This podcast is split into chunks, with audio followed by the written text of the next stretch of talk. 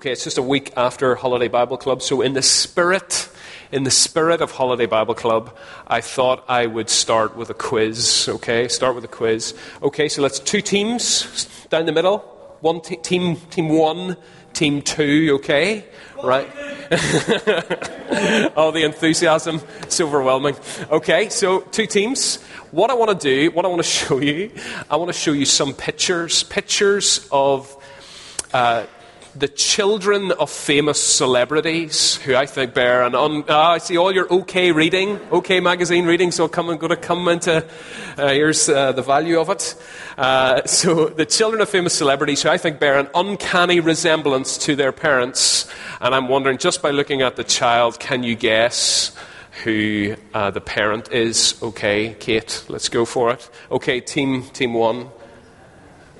David Beckham. Okay, so let's start easy. That's Brooklyn. So there's David Beckham. Okay. And the next one. Okay. Okay, who's that? It's Jaden Will Smith's son. Okay, next. Okay, 1 1. Okay, team number one. Tricky. Tricky. It's easy when you see it, but it's tricky. Anyone? Anyone want to guess? Sorry? Oh, right. Uh, it is Jennifer Garner is her mum, uh, daughter of Ben Affleck. Well done, Ruth. Worry, worrying Ruth. There you go. Okay. Team two, right? Okay, team two. Madonna's daughter, that's Lourdes, yes, Lourdes Leon. Okay, next. So, 2 2. Team one. Whose daughter's that? Cindy Crawford's daughter, absolutely. That's Kaia Gerber, I think's her name. Okay, next, team two. I think this one's easy. Obviously, you don't, but uh, anyone, team two? Uma Thurman is her mum. See? Okay, next. Katie Holmes, that's uh, little uh, Miss Cruise. Uh, next, team two. Tom Hanks, brilliant, brilliant. Uh, tricky one, team one, tricky one. This is the last one. No, not Kate Moss. One more go. Apple, brilliant well done. Uh, Gwyneth Paltrow, uh, thank you, Michael. That's worrying. Okay, last one. Last one. Okay. Who do you think this lady, this girl's mother might be? Reese Witherspoon. Well done. That's worrying that you got all those, bar one. Okay, so I think team one was the winners there. Well done, team one. Okay.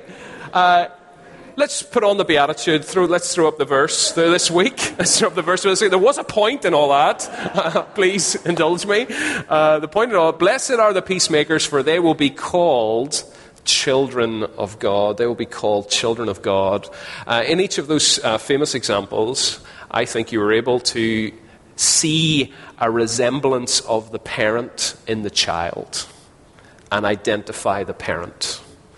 And that is something of what is going on in today's Beatitude. Um, we've been looking at the Beatitudes over the past few weeks. The Beatitudes are, are how Jesus introduces his uh, famous Sermon on the Mount. He calls his disciples aside from the crowd. Uh, and the Beatitudes are not how you get into his kingdom, how you become one of his people, as if by being a little bit more uh, sorrowful for your sin, a little bit more merciful or meek, you might get make the grade and get in. No, no. Uh, these are eight characteristics that begin to grow in someone who has come to know the Lord Jesus, someone who has uh, put their trust in him. Four public or four private attitudes towards God, the first four, and then four public attitudes towards other people that begin to grow and mark Christians, those who are genuine followers of the Lord Jesus, mark them out as different from the world uh, around us. Um, and as we come to this one, we see that this one comes with a wonderful promise. Blessed are the peacemakers, those who have an attitude to make peace, pursue peace in their relationships. they will be called children of God. And that little word called uh, in the original language is really very significant. It's this, it's this idea not just they'll be labeled children of God, but they will be recognized, acknowledged as children of God, recognized and acknowledged as children of God. When we exhibit this peacemaking attitude uh, towards others, we will be recognized, acknowledged as children of God. We will bear something of the family resemblance. That's the idea that's going on here. Now, who will recognize us? Who will acknowledge us as children of God? Well, that's open to debate. It could be that other people will recognize God's nature, His character in us, um, as they begin to see us flexing to make peace with others that they might be intrigued and attracted to the, the character of God that is reflected in us. That, that's perfectly possible. But I actually think what's more likely is that God Himself will acknowledge us as His children when we more and more bear the family resemblance. I think that's the idea. Um, if you are a parent, um, you will have the worrying, increasingly worrying experience of beginning to see your reflection in your children. Uh, that's quite a scary thing. Uh, and in my case, I'm beginning to see even now uh, some of my many faults been reflected in my son. Uh, but it's also a lovely thing as well. It's a lovely thing uh, as you see uh, loves and desires that you have reflected in your children. Uh, you know, when you see them read a book that you know you read and loved at their age, that's lovely. Uh, when they share your love of the great outdoors, when they also support the same football team that you support, it's, it's lovely. That's lovely. Lovely. Um, but there's moments, isn't there? There's moments when, uh, I don't know if you ever had this experience, maybe as a child. Uh, if, you're, if, if not a parent, where you have said something, done something, had some facial expression uh, where your mum and your dad has said, or mum or dad has said, "That's my boy, that's my girl," you know, and it's thrilled you. It's thrilled you when that's happened. Because I think, I realize in a crowd this size, there's, there's, there's some of us who've had troubled relationships with our parents. It's not been easy, it's been difficult. Um, but for many, many of us, when we were young, we wanted to be just like mum, we wanted to be just like dad, and so to be to hear that they think we're becoming like them, well, that's that's lovely, it's thrilling. Uh, and that is the idea that is going on then in this passage. When we are peacemakers, when we are peacemakers, it's as if our Heavenly Father says, That's my boy. That's my girl. He finds delight and pleasure in us. Isn't that a lovely thought? What I want to do then over these next uh, few minutes is to look at a few of the misconceptions around peace. Uh, I want us to consider uh, the model peacemaker, and then lastly, the meaning of being a peacemaker for us. What does that look like in practice?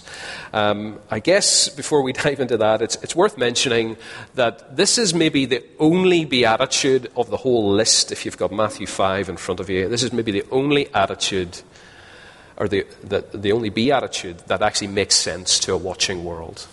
If anyone who's not a Christian, who has no contact with Christianity really, no contact with the church, and they were to eavesdrop on us reading this list. Blessed are those who mourn. Blessed are the merciful. Blessed are the meek. That doesn't make any, that makes no sense whatsoever. But blessed are the peacemakers. Well, look, who doesn't want peace? Everybody wants peace, don't they? We even have a, a prize, a Nobel Peace Prize, for, for anyone who makes a significant contribution in resolving conflict and hostility between others. We're all for peace, aren't we? But when we look at this in a little bit more detail, we begin to see that actually what Jesus means by peace and what the world means by peace are actually not the same. They're not, they're not the same. And so we need to listen carefully. That takes us to our first idea some misconceptions around peace. I need to say first what peace is not. What peace is not. The first thing I need to say is that peace is not the absence of activity. Peace is not the absence of activity. Um, I don't know if you've ever come across them. There's a series of children's books about the large family. Uh, they're about a family of, of elephants. Uh, and uh, there's one story about uh, Mrs. Elephant looking to get some peace. You know, so she makes her favourite breakfast uh, and is sitting down to enjoy it, and then the kids run in, and she can't get a moment's peace. Uh, so she decides that she'll run a big bubble bath. Uh, she runs her bath and is about to get in when Mr. Large comes in and he has to, he has to use uh, to shave or whatever it is, the bathroom. Just at that moment, she can't get a moment's peace. Isn't that why we normally think peace and quiet? Peace is the, the absence of activity. Well, no, peace is more, much more than that uh, in the Bible. But secondly, peace is not just the absence of activity, but neither is it the absence of violence and war. Peace is not just a ceasefire, they are not, they're not the same. In fact, sometimes you need to create strife in order to really find true peace. Because, thirdly, peace is not just the appeasement of warring parties. You know, there's some people who um, will do their level best to avoid all conflict all the time. They will accommodate anyone, even if that means putting up with huge irritation and inconvenience and sometimes even injustice. Anything for a quiet life. That is not what the Bible means by peace. It's not the absence of activity or the absence of war and violence. It's not just appeasement of warring parties. Uh, peace is not the absence of something bad. It's actually more positive than that. It's the presence of something good. I came across uh, this definition by Cornelius Plantinga. Um, he says when Jesus uses the word peace, in fact, anywhere in the New Testament where the word peace is used, it's picking up this rich Old Testament Hebrew idea of shalom. Shalom. And shalom, then, he defines as the webbing together of God, humans, and all creation in justice, fulfillment, and delight. We call it peace, but it means far more than mere peace of mind. It means universal flourishing, universal wholeness, and delight. So, in the same way that love is not just the absence of hate, and swimming is not just the absence of drowning, in the same way, peace is not just the absence of something bad, it's the presence of something good. It expresses the ideas of contentment, well being, wholeness, joy, harmony in relationships. Shalom then is the enjoyment, relationships working par- properly, and the enjoyment of those relationships. We mean something more, much, much bigger and more beautiful than what we normally mean when we use the English word peace some misconceptions then about peace. We do not mean peace of mind, we mean shalom. But then that takes us, secondly, to the model peacemaker. The model peacemaker. Five times in the New Testament, God is called the God of peace. The God of peace. Uh, he is the God of shalom. He is the God who has experienced true shalom from all eternity.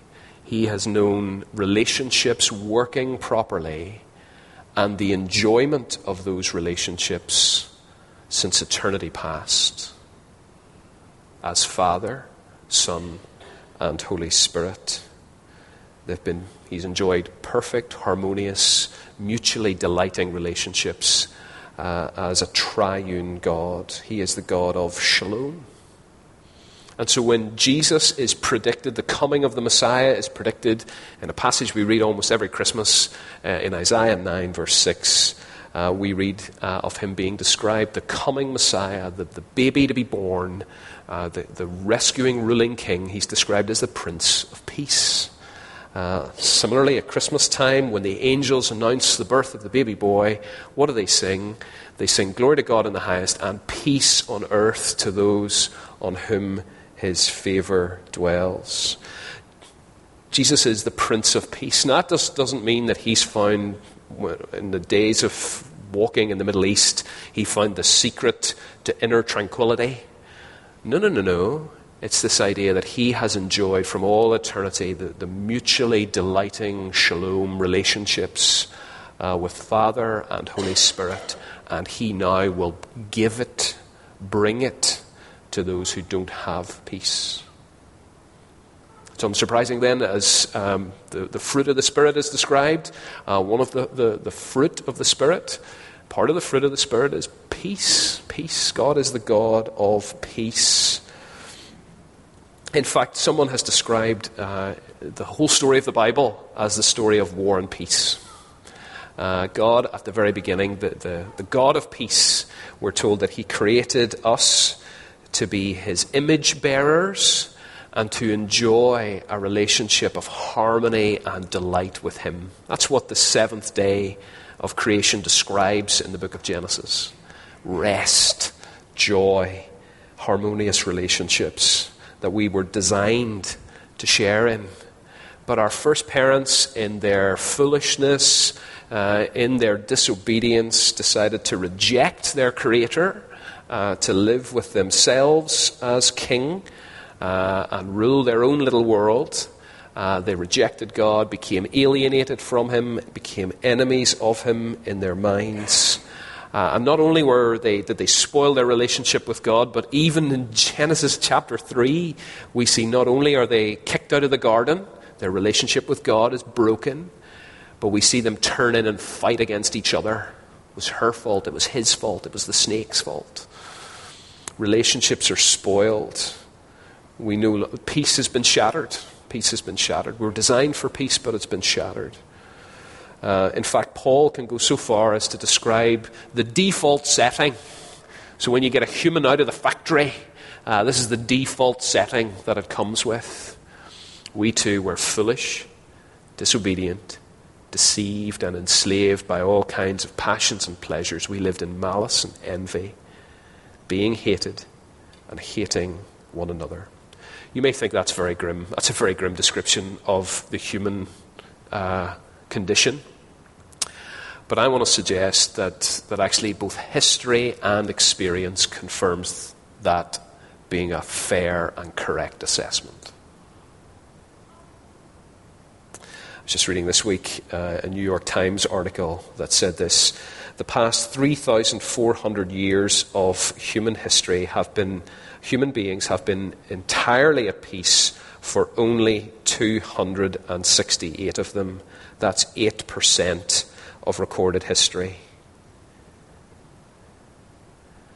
Someone has gone on to say that actually peace in human history is just the pause to reload. I think that's pretty accurate, isn't it? So the 21st century, 20th century sorry, was the bloodiest ever, with 38 million people killed in World War, One, World War I. And then only a few years later, 60 million people killed in World War II. And then we had Vietnam, and then we had the Korean War, uh, and then we had the Falklands, and then we had the Gulf War. Uh, then we've had scores and scores of civil wars all over the world. Uh, and at a very rough estimate, it's guessed that over 108 million people were killed in the 20th century just due to war alone. Lives cut short because we live in malice, envy, being hated, and hating one another. We can see it on a global scale, but look, if we're totally honest, don't we see it on a personal scale, a small scale too? Even in the best of our families, loving, caring families. Don't brothers and sisters and siblings squabble? Aren't there arguments, often heated arguments, between parents and children? peace has been shattered. I don't think there's a person in this room who can honestly, honestly not point to at least one relationship in their life that is dysfunctional at best, broken at worst? Isn't Paul's assessment not true for us all? Isn't it? Isn't it? But wonderfully, the story of the Bible is the story of war and peace. War and peace. Uh, God has shown himself to be the great peacemaker. Which takes us to the passage that Michael read for us from Colossians. Uh, it's a long passage, and we don't have time to go into all the details now. Um, David Luke preached on this passage uh, a few months ago. If you want to think some more about it, the, the talk is on the website, and he'll guide you through that. I just want to pick out a couple of ideas, just very quickly. Notice how Jesus is described. He's, Paul is speaking about Jesus, describes him as the Son, Son of God. Uh, the Son is the image of the invisible God. God is invisible, but if you want, as you were, Jesus makes the invisible God visible to us. You want to know what God is like, you look at Jesus. That's what Paul is saying. And what does he reveal? He's not just um, he's not just a chip off the old block either. If we go on to the next slide, Kate. For God was pleased to have all his fullness dwell in him. Or, as chapter 2, verse 9 puts it, for in Christ all the fullness of deity lives in bodily form. Jesus perfectly reveals what God is like in every way. He is the, the bears the perfect fatherly resemblance. He's the perfect son. And what does he reveal in verse 20? What does he reveal about God? Well, he reveals ultimately that God is a peacemaker. Because what does he do? Uh, God was pleased to reconcile to himself all things by making peace through his blood shed on the cross. And that means that Jesus wasn't just a peace lover. Jesus wasn't just a peace lover, someone who talked about peace. Jesus wasn't just a peacekeeper, someone who avoided violence and avoided conflict in every way. No, no, Jesus was a peacemaker. He was a peacemaker. He took the initiative.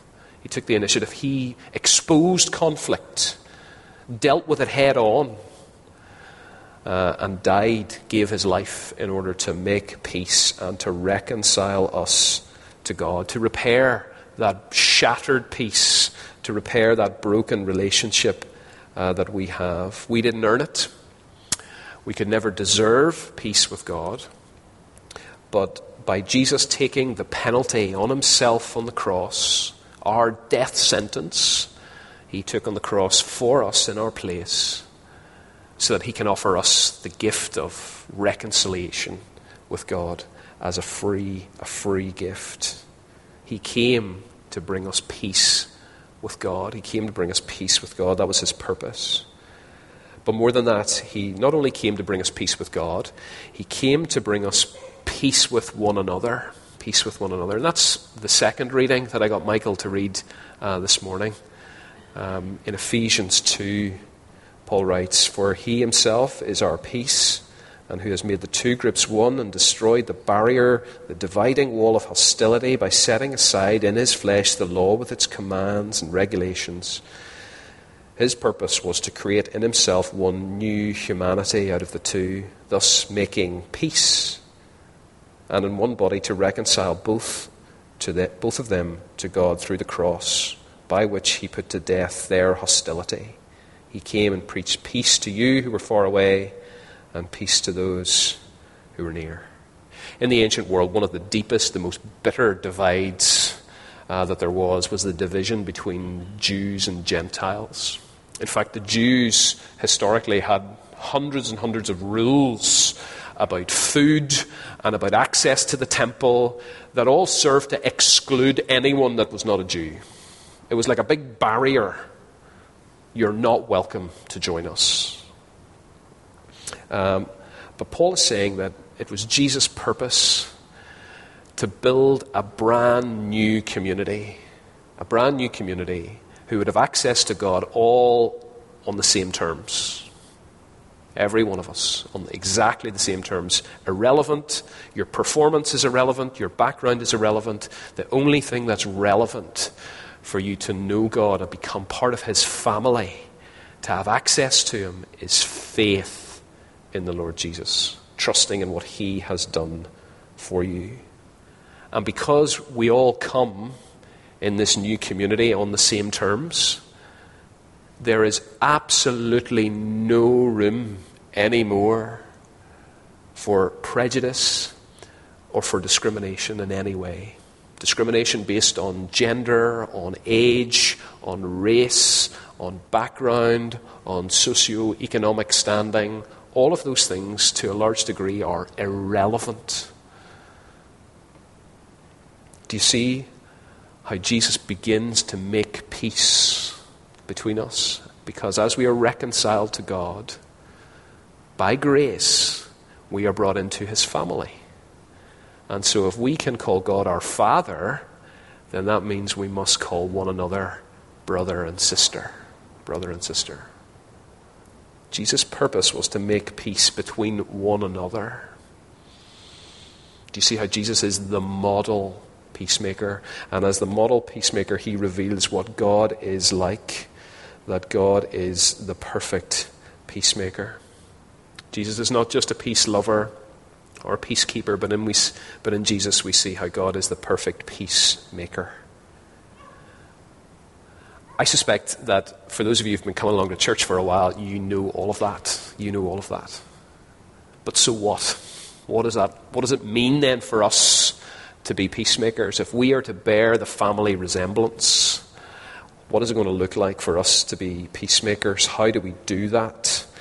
Well, again, I think there are three areas, if we are following the model of Jesus, three areas in which we, like him, are to be peacemakers, take the initiative, roll up our sleeves, and do something uh, on this. And the first is persuading others to make peace with God, persuading others to make peace with God.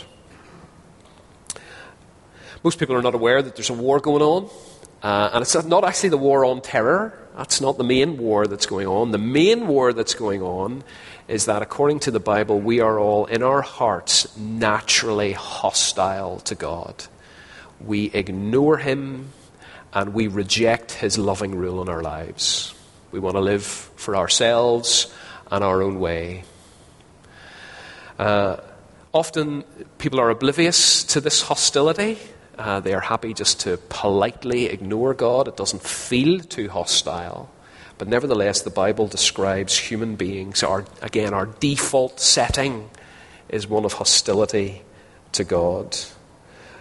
But the, cor- the truth is, then, if we are hostile to God, then naturally we are all on a collision course with God.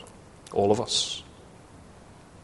And so Paul then describes um, the Christian's task in this way in 2 Corinthians 5.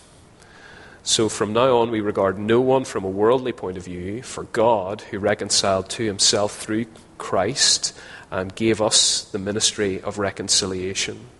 God was reconciling the world to himself in Christ, not counting people's sins against them, and he has committed to us the message of reconciliation.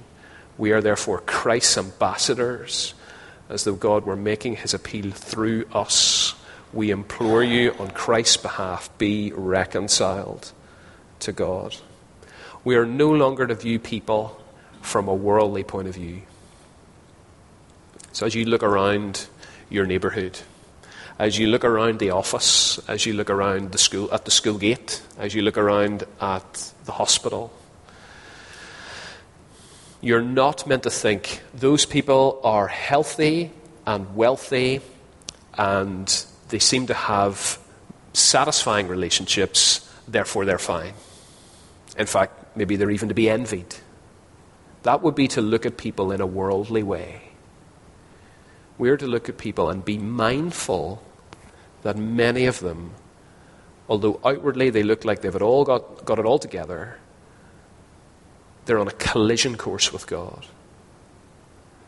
And we have been given the job of telling them that, there's, that they can lay down their weapons, they can know peace and joy and harmony with Him and true fulfillment and joy, that those things are available. But we are called then to take the initiative, to plead and persuade people, not nag people, get to know them, get to respect them, answer their questions, and with gentleness and wisdom, tell them about the Jesus that we know and what he has done for us and how he can do the same for them. And the truth is, then, when God sees our longing, when God sees our longing that people be reconciled to him, when he hears our prayers for them and sees our willingness to risk, to risk ridicule and rejection, um, to speak to Christ, of Christ to them, he will say, That's my boy. That's my girl. We are to persuade others to make peace with God. That's what being a peacemaker means. Being a peacemaker, then, secondly, means practicing peace in the church. Practicing peace in the church. If Jesus really did die, and part of his purpose, as Paul says in Ephesians 2, was to create a community where peace is showcased, where old divisions are broken down uh, in terms of uh, age and gender uh, and economic standing, where we are all on a level playing field, where we all love and serve one another. We are to practice peace in the church, practice peace in the church. However, if you have been about this church, or any church for that matter, for any period of time, you will know, you will know that Christians don't always agree. That's a fact. Christians don't always agree. And more than that, it's not that we just politely disagree, often we heatedly disagree. In fact, often we irritate each other. In fact, often we offend and hurt each other. And so, Paul, how on earth are we to practice peace uh, in a church family? Well, again, Paul goes on to explain both the need and the means of doing that in Ephesians a little later, in Ephesians 4. Uh, verse 3, he says, Make every effort to keep the unity of the Spirit through the bond of peace. I think Paul is just refreshingly, uh, in a world of spin, uh, Paul is just refle- refreshingly honest, isn't he? It is going to require effort, hard work, if we are to maintain peace and harmony in a church family. It's going to require hard work. Here's how we do it. Verse 2 by being first completely humble. Being completely humble. Here's the first step. How on earth can you bear with someone else who's so irritating, or someone who's offended you, or been insensitive or rude to you? How on earth could you bear with that? Well, the first thing is to remember, humbly, God has forgiven the unforgivable in you. God has forgiven the unforgivable in me. And as we remember that, we are more inclined to forgive the unforgivable in one another, aren't we? And then we're to consider others' needs over our own. See, the truth is, I am no, not the most important person in this room. My preferences are not the most important uh, and that have to be listened to, uh, and everyone else has to flex to me. No, that would be ungodly. Jesus considered the needs of others above his own. We then are to start by being completely humble, by being gentle. See, the enormous temptation is when someone says something hurtful or insulting, is to bite back and retaliate. Uh, Paul says, resist that urge. Uh, Don Carson uh, the, the writer, has said this The peacemaker always fears generating more heat than light. He will learn to lower his voice and smile more broadly in proportion to the intensity of the argument. That's lovely, isn't it? Uh, to lower his voice and smile more broadly in proportion to the intensity of the argument. We are to be humble, be gentle. Be patient. Be patient. Um, the Apostle James puts it like this in chapter 1 You should not be, you should be quick to listen, uh, but slow to speak and slow to become angry. Slow to speak and slow to become angry. For someone who's a speaker, uh, I find that very difficult. Actually, what can help the most is to say nothing. To say nothing. Least, least said, easiest mended, uh, the old proverb puts it. Be patient with each other and then bear with one another in love. There are times when your kindness will be taken for granted.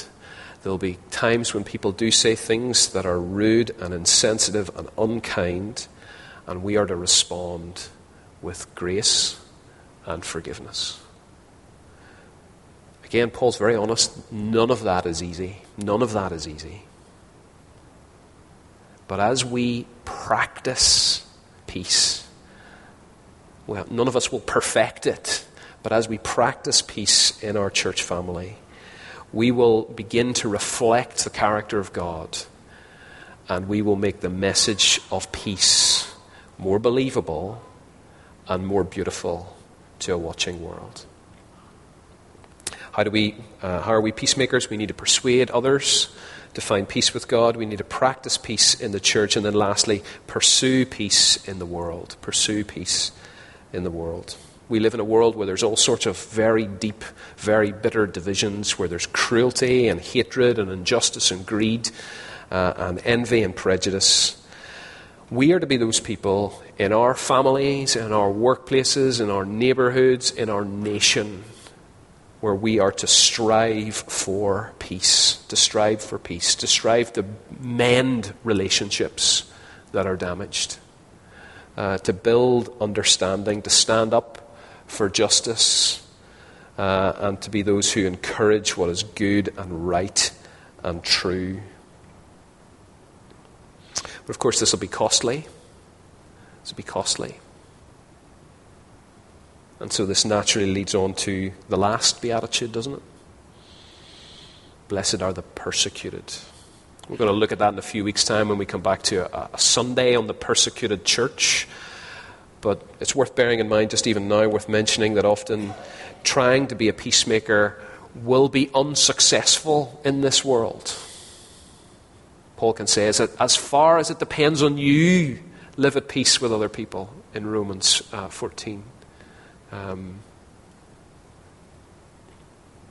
it will not always be possible, but we are to be those people who strive for it. But what happens when we meet conflict and opposition uh, and rejection and ridicule? When we try to persuade people to find peace with God, when we stand up for and pursue peace in our world, well, Jesus goes on to talk about it uh, later on in chapter 5. In fact, the, the very last paragraph uh, in chapter 5 uh, of Matthew, where he says and calls us to love your enemies and pray for those who persecute you, uh, that you may be children of your Father in heaven. He causes the sun to rise on the evil and the good and sends rain on the righteous and the unrighteous. Again, notice the logic. What is God like? God is someone who shows kindness to those who reject him do the same. Do the same. Show kindness to those who uh, have mistreated you um, in any way. Take practical steps to bless them. Again, that is where it's what Jesus is saying is so countercultural and so shocking.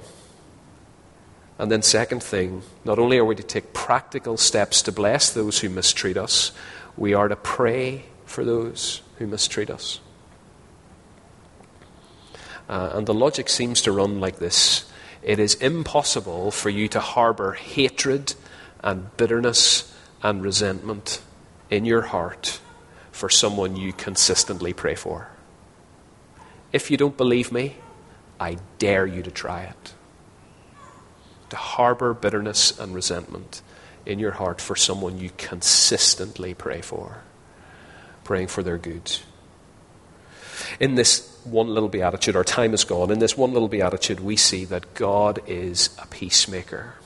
He is the, the God of peace, the Prince of peace, the one who gives the gift of peace. He loves peace. And when we persuade other people to find peace with God, when we practice peace in our church family, when we pursue peace in the world, we actually are reflecting our Father's image. And we will hear Him say, That's my boy. That's my girl.